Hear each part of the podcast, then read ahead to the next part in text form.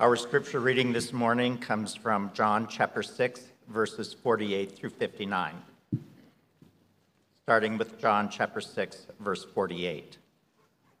I am the bread of life. Your fathers ate the manna in the wilderness, and they died. This is the bread that comes down from heaven, so that one may eat of it and not die. I am the living bread that came down from heaven. If anyone eats of this bread, he will live forever. And the, bread, and the bread that I give for the life of the world is my flesh. The Jews then disputed among themselves, saying, How can this man give us his flesh to eat? So Jesus said to them, Truly, truly, I say to you, unless you eat of the flesh of the Son of Man and drink his blood, you have no life in you. Whoever feeds on my flesh and drinks my blood has eternal life, and I will raise him up on the last day. For my flesh is true food, and my blood is true drink. Whoever feeds on my flesh and drinks my blood abides in me, and I in him.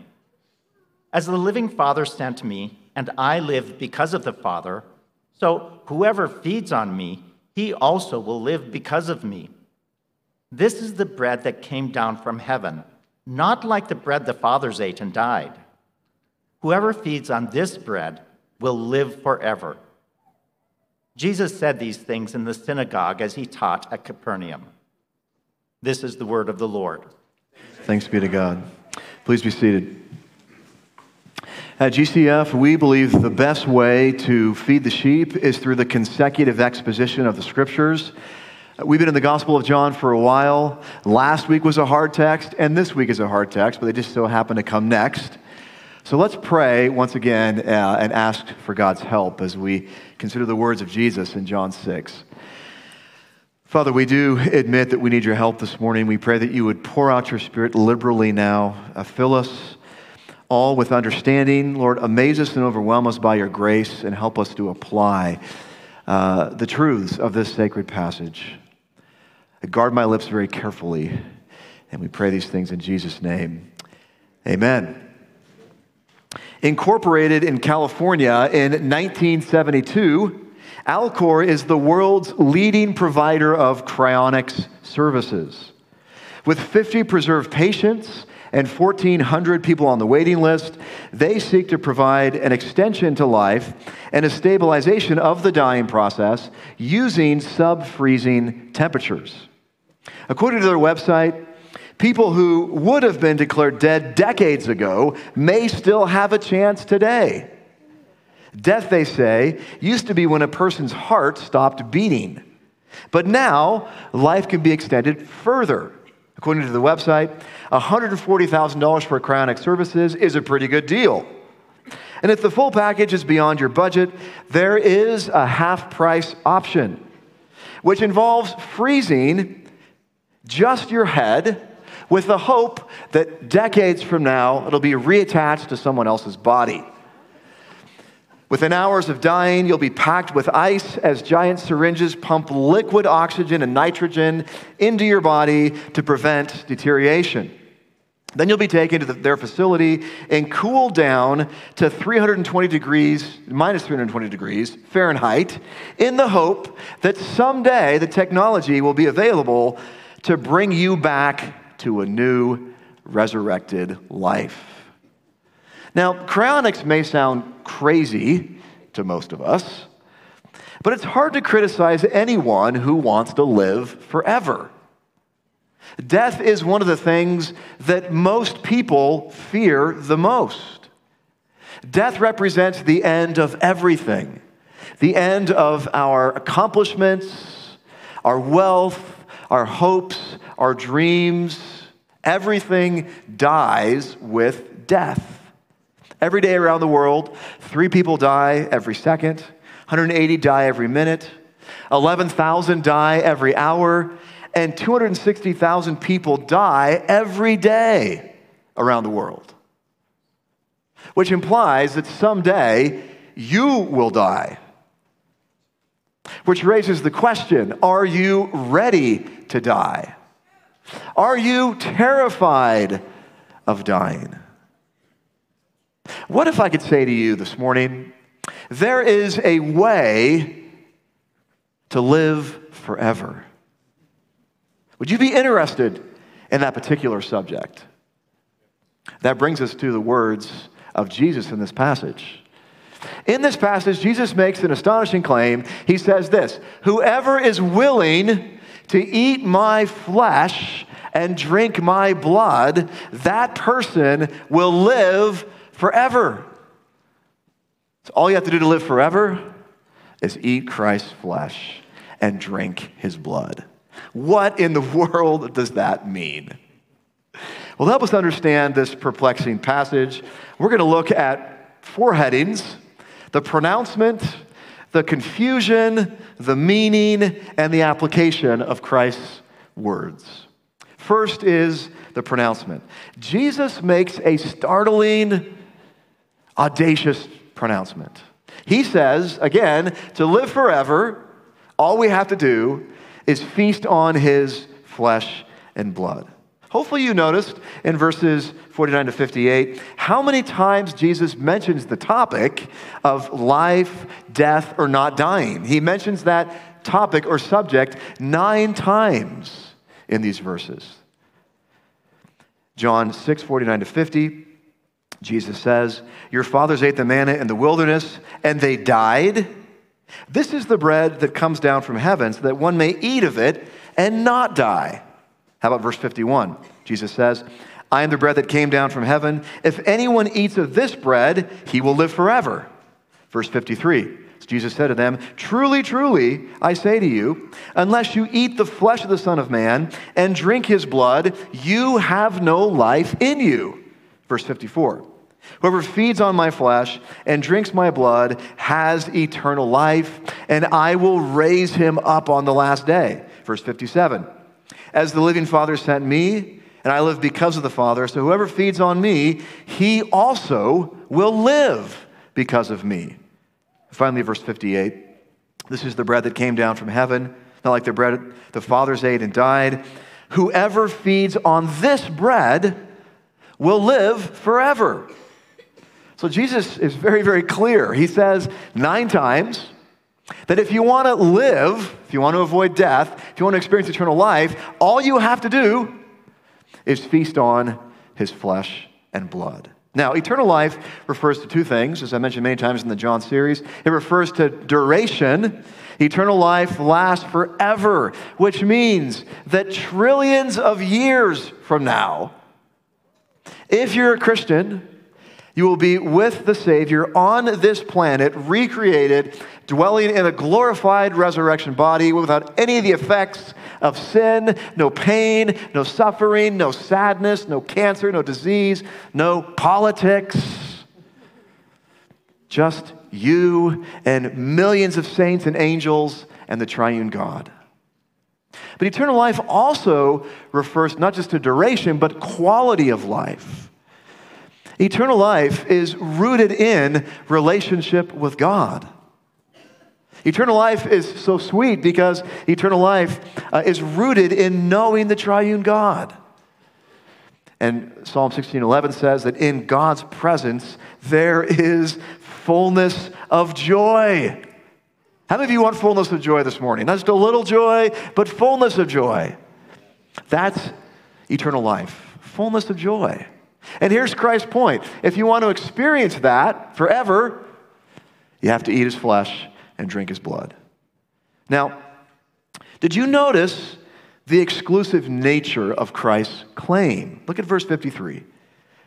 So Jesus said to them, Truly, truly, which means, I'm dead serious about the truth. Or it means, I swear I'm not lying to you.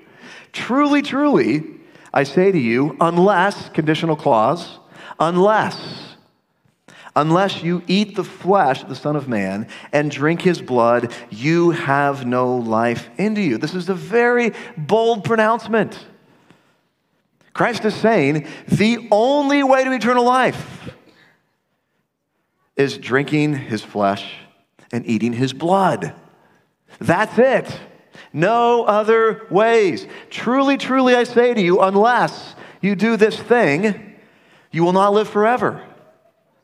Which means that Mohammed cannot give eternal life, nor can the Buddha, nor can Judaism, or Shintoism, or Mormonism, or religion, or being a really, really good person. The only way to eternal life is to feast on Christ's flesh and Christ's blood. Now, as you can imagine, Christ's bold pronouncement about eating his flesh and drinking his blood caused lots of confusion, which brings us to the second point. So, first, the, pronounce, the pronouncement, and second is the confusion. The Jews were very confused about Christ's bold pronouncement. Look at verse 52 with me. The Jews then disputed among themselves, saying, How can this man give us his flesh to eat? Now, just imagine being in the audience with the Jews and hearing some guy say to you all, If you want to live forever, you got to eat my flesh and drink my blood. You too would have been confused. and you would have thought, That's repugnant. Cannibalism is disgusting and morally wrong. So the Jews were confused. And throughout church history, these words have confused many. For instance, the Roman Catholic Church teaches that these words in John 6 are a direct reference to the Lord's Supper or communion. And they think that what happens is when the priest, oh, the, priest, when the priest holds up the elements of bread and wine and prays over them with a Latin phrase, hoc est corpus meum, this is my body in Latin, that those elements mysteriously or magically turn into the actual body and blood of Christ. By the way, did you, did you hear that? Hoc est corpus meum, hocus pocus? That's where that phrase comes from. The priest would magically transform the elements into the actual body and blood of Christ. So Roman Catholics teach that in the Mass, in the Lord's Supper, we're actually eating somehow the real body and blood of Jesus. Now, Protestants think Catholics are wrong for at least two reasons. First of all, these words of Christ were, were spoken a year before he instituted the Lord's Supper. So communion would have been in no one's mind. And number two, Christ is saying that to experience eternal life, you have to eat his flesh and drink his blood, which, according to the Catholics, uh, that means that we have to do stuff to be saved. And in other parts of the gospel, Jesus makes it very, very clear that we are not saved by doing things. We are saved by grace alone, through faith alone. So this is not a direct reference to communion. Now, with that said, most Protestant scholars agree although this is not a direct reference to communion, uh, this does illuminate our practice of communion. The bread and wine remain bread and wine, but nonetheless, uh, this, th- these verses do instruct us on the practice of communion. D.A. Carson, a famous Protestant scholar, says this In short, John 6 does not directly speak of the Eucharist or communion, yet it does expose the true meaning of the Lord's Supper as clearly as any passage in Scripture. How? How does John 6 shed light on communion? That brings us to the third point First, the pronouncement. Second, the confusion. And then third is the meaning. What in the world did Jesus mean when he said, You can only experience eternal life if you eat my flesh and drink my blood? What did he mean by those cryptic words? Again, look, look with me at John 6 53 to 55. So Jesus said to them, Truly, truly, I say to you, unless you eat the flesh of the Son of Man and drink his blood, you have no life in you.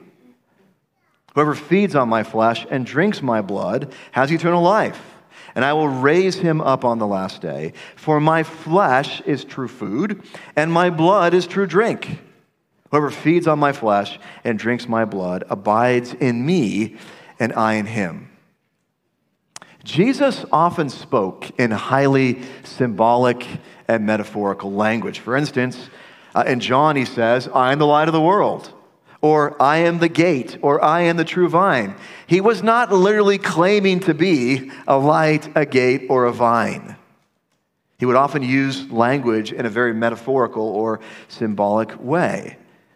Well, then what is he saying? When you and I come across a difficult text of Scripture, the best way to understand it is by employing or utilizing what is called the analogy of faith, which simply says this Scripture is its own best interpreter. The best commentary on Scripture is the Scripture.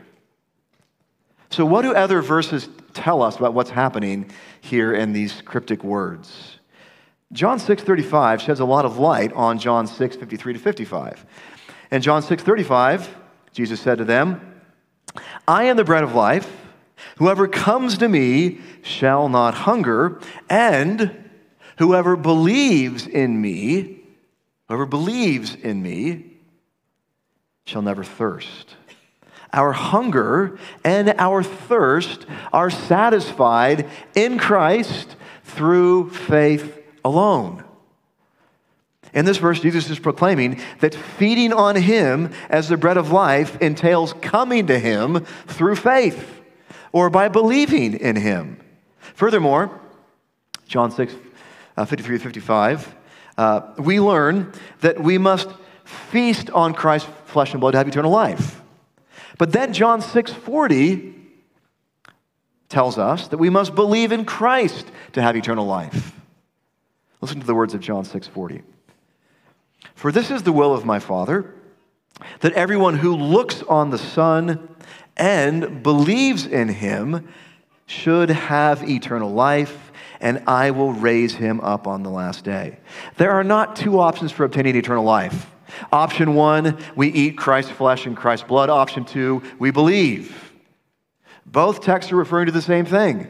In both texts, Jesus is saying, if you want to live forever, you must believe in me. So Christ is using this metaphor of eating and drinking his flesh and blood to illustrate the nature and the essence of saving faith. Which raises another important question. What specifically are we believing about Christ? What are we putting our faith in? Well, verse 51 makes that very clear to us. Verse 51, Jesus says, I am the living bread that came down from heaven. If anyone eats of this bread, he will live forever. And the bread that I will give for the life of the world is my flesh. When Jesus says, the bread that I will give for the life of the world is my flesh, he is using the language of substitution. He's saying that he will give up his body for the life or salvation of the world. One of the most famous theologians in the 20th century was named Karl Barth, B A R T H, pronounced Bart. Not always a good guy to follow. But he was asked the question what is the most important word in the Bible? He didn't say Jesus or God or cross or propitiation. He said, the most important word in the Bible is the word hyper, Greek word for, for. For is the most important word in the Bible. Jesus died for our sins. That word for is the language of substitution which implies that all of us deserve to die on the cross. But God the Father, motivated by extravagant love, sent his Son to die for us, which means he died in our place. Even though he was innocent, perfect, stainless, he decided to take upon himself the guilt that all our sins deserve and suffer and die for us. The word for is the key to the Christian religion. Jesus died for us. We are putting our faith and our confidence in the fact that someone else died in our place. Back to our controversial words of Verse 53 to 55. So Jesus said to them, Truly, truly, I say to you, unless you eat the flesh of the Son of Man and drink his blood, you have no life in you. Whoever feeds on my flesh and drinks my blood has eternal life, and I will raise him up on the last day. For my flesh is true food, and my blood is true drink. Whoever feeds on my flesh and drinks my blood abides in me, and I in him. Jesus uses the language of eating and drinking to illustrate the nature of saving faith.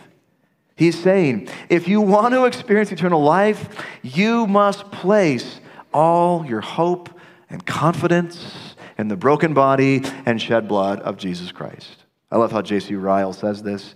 He was an Anglican evangelical in uh, Liverpool in the 19th century. He says this about this, this text Whenever a person, feeling his own guilt and sinfulness, lays hold on Christ and trusts in the atonement made for him by Christ's death, at once he eats the flesh of the Son of Man and drinks his blood. Which raises a question. Why in the world did Christ choose this metaphor to describe saving faith? Eating his flesh and drinking his blood. Why? Well, that question brings us to the fourth and final point. First, the pronouncement, then the confusion, then the meaning. Now, fourth is the application. Again, why does Christ use this cryptic language of feasting on him to explain faith? There are several reasons. For instance, faith in Christ, like eating food, is necessary. In June 1965, a 27 year old Scottish man weighing 456 pounds decided to stop eating until he reached his desired weight of 180 pounds. Angus Barbieri ate nothing whatsoever for 382 days and achieved his goal and lived to tell the tale. His approach was potentially life threatening, which is why the superhuman feat was achieved under strict medical supervision. Before embarking on his fast, Angus checked into the Maryfield Hospital in Dundee, Scotland, returning regularly for evaluation and occasionally staying overnight. Thus, for well over a year, this guy lived on nothing but tea, coffee, and water. He was given appropriate vitamins and electrolyte supplements to keep him going. When this extraordinary undertaking came to an end on July 11, 1966, Angus had lost a total of 276 pounds. In 1971, he entered the Guinness Book of World Records for the longest recorded fast. Now, this story is amazing because most of us would die after not eating for 382 days. Why? Food is utterly and absolutely necessary for our survival. Without food, we will die. Period. It just takes a matter of time. In a similar sense, faith in Jesus Christ is utterly and absolutely necessary for eternal life. There is no other way to experience eternal life but through faith in Christ alone, which raises the obvious question Have you put your faith in Jesus Christ? Have you freely admitted that your sins separate you from a holy God? And have you fully cast yourself on Christ's mercy and said, Jesus, I need you to forgive me of all my sins? If you have not done that, you will not experience eternal life. But if you have done that, you will. Faith in Christ, like eating food, is necessary for eternal life. And by the way, real faith, saving faith, is more than just agreeing to facts about Jesus. Faith in Christ, like eating food, is necessary. In addition, faith in Christ, like eating food, requires action. Look at verse 53 to 55 with me again. So Jesus said to them, Truly, truly, I say to you, unless you eat the flesh of the Son of Man and drink his blood, you have no life in you. Whoever feeds on my flesh and drinks my blood has eternal life, and I will raise him up on the last day. When was the last time you were really hungry? And I mean really hungry. When I was a sophomore in college, I embarked on my first fast. It was only a day.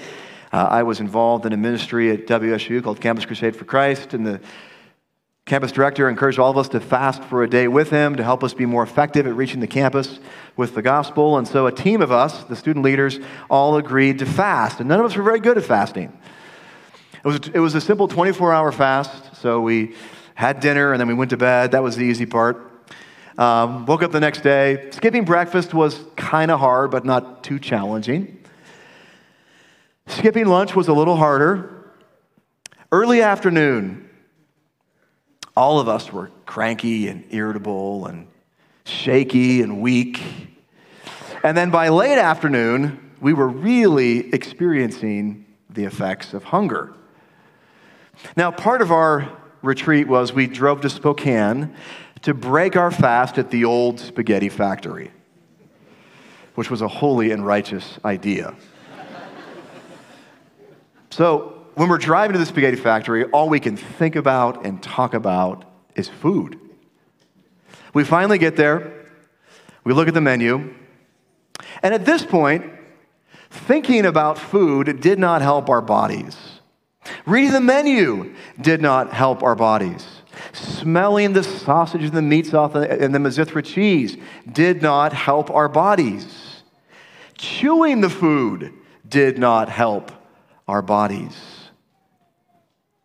Your body would only be helped if you grabbed your fork, reached out, grabbed some Mizithra cheese, some pasta, make sure you get some sausage on that fork as well, put it in your mouth, chew it, and then you have to swallow. And at that point, when you actually swallow the food, your body is nourished and strengthened. In a similar sense, you can know all the facts about Jesus. You can be in a family that honors and respects Jesus. You can go to a private Christian school you can read the Bible many times. You can come to church. But you're not going to be saved until you personally make a decision to feast on Jesus. Your action is required. You have to reach out with the hands of faith, grab hold of him, put him in your mouth, and chew and swallow by faith. Your parents cannot eat for you. Your pastor can't eat for you. It's not enough just to know about the menu. You have to personally make a decision to trust Jesus. And I want to plead with all the youth here this morning. You are not going to become a Christian just because your parents are Christians. You have to personally make a decision to repent of sin and trust Jesus. And if you don't, you will not experience eternal life for all eternity. You'll experience the opposite. So don't presume just because you go to church, have Christian parents, go to Christian school, that you're okay. You're not. Until you personally feast on Jesus by faith. And by the way, here's the best part this meal is totally and utterly free of charge. There is nothing you can do to earn the merits of Christ. You believe. That's it. And you're forgiven, cleansed, adopted, and made a member of God's family. Have you personally tasted the goodness of Christ? Faith in Christ, like eating food, is necessary. Faith in Christ, like eating food, requires action. In addition, faith in Christ, like eating food, is strengthening. Verse 56, Jesus says, Whoever feeds on my flesh and drinks my blood abides in me, and I in him. When we eat food, physical food, the food somehow becomes part of our bodies. When you eat Mizithra cheese and meatballs and broccoli and lasagna and pizza, probably not Diet Mountain Dew, those, those other things, eventually they become skin and hair and muscles and tendons. So somehow, mysteriously, your body is united to that food. In a similar sense, when we put our faith and trust in Jesus, we're united to Him. Now, we, we, we remain separate entities, but we are united together, which is why Jesus uses the language in verse 56. He says, uh, Whoever feeds on my flesh and drinks my blood abides in me, and I in him. This is referred to as the mystical union or the vital union, and all Christians by faith are united to Christ inseparably, though they remain distinct entities. As a result of that union, we have strength to live lives that are pleasing to God. Again, back to verse 56 and verse 57. Whoever feeds on my flesh and drinks my blood abides in me, and I in him. As the living Father sent me, and I live because of the Father, so whoever feeds on me, he also will live because of me. Now, this last reference to live is probably a reference to living everyday life, not eternal life, which he mentioned earlier in the passage. Christ is saying simply this when you and I put our faith and our trust in Jesus, we united to him inseparably. He lives in us. We are in him. And that is how you and I have strength to live the Christian life. But here's the problem. Even though every Christian is objectively uh, unified with Christ, a lot of Christians don't live out of that union. They forget that they're united to Christ by faith. They don't believe that wonderful, glorious doctrine, and so they start to live the Christian life on their own strength, not realizing and remembering that they are united to the maker of the universe, who is all powerful. So by faith, we must believe every day that we are united to Christ. And because of that union, we have Christ's power at our disposal to live a life that is pleasing to Him. Which raises the question where do you need strength this week to honor God? Maybe it's strength to forgive, strength to admit you're wrong, which requires lots of strength, strength to serve, strength to take up your cross strength to give. Our union with Christ provides us with everything we need to live lives that are pleasing to God. And we appropriate that strength through faith. It turns out that Jesus knew what he was talking about when he used the metaphor of eating and drinking to describe faith. It's a great metaphor. Many people are terrified of dying. This fear causes companies like Alcor to push the limits of cryonics. One of Alcor's competitors writes this The intention in cryonics is to provide a sort of ambulance into the future. Chances are reasonable that, that the technology required to repair your body will be available. Cryonics aims to get you there. But no matter how far science advances, everyone will still die unless Christ returns first. Cryonics will not solve any of your death problems. But there is hope beyond the grave. It is possible for you and I to live forever, and it costs us nothing. All we have to do is feast on the body and blood of Christ through faith. Let's pray together.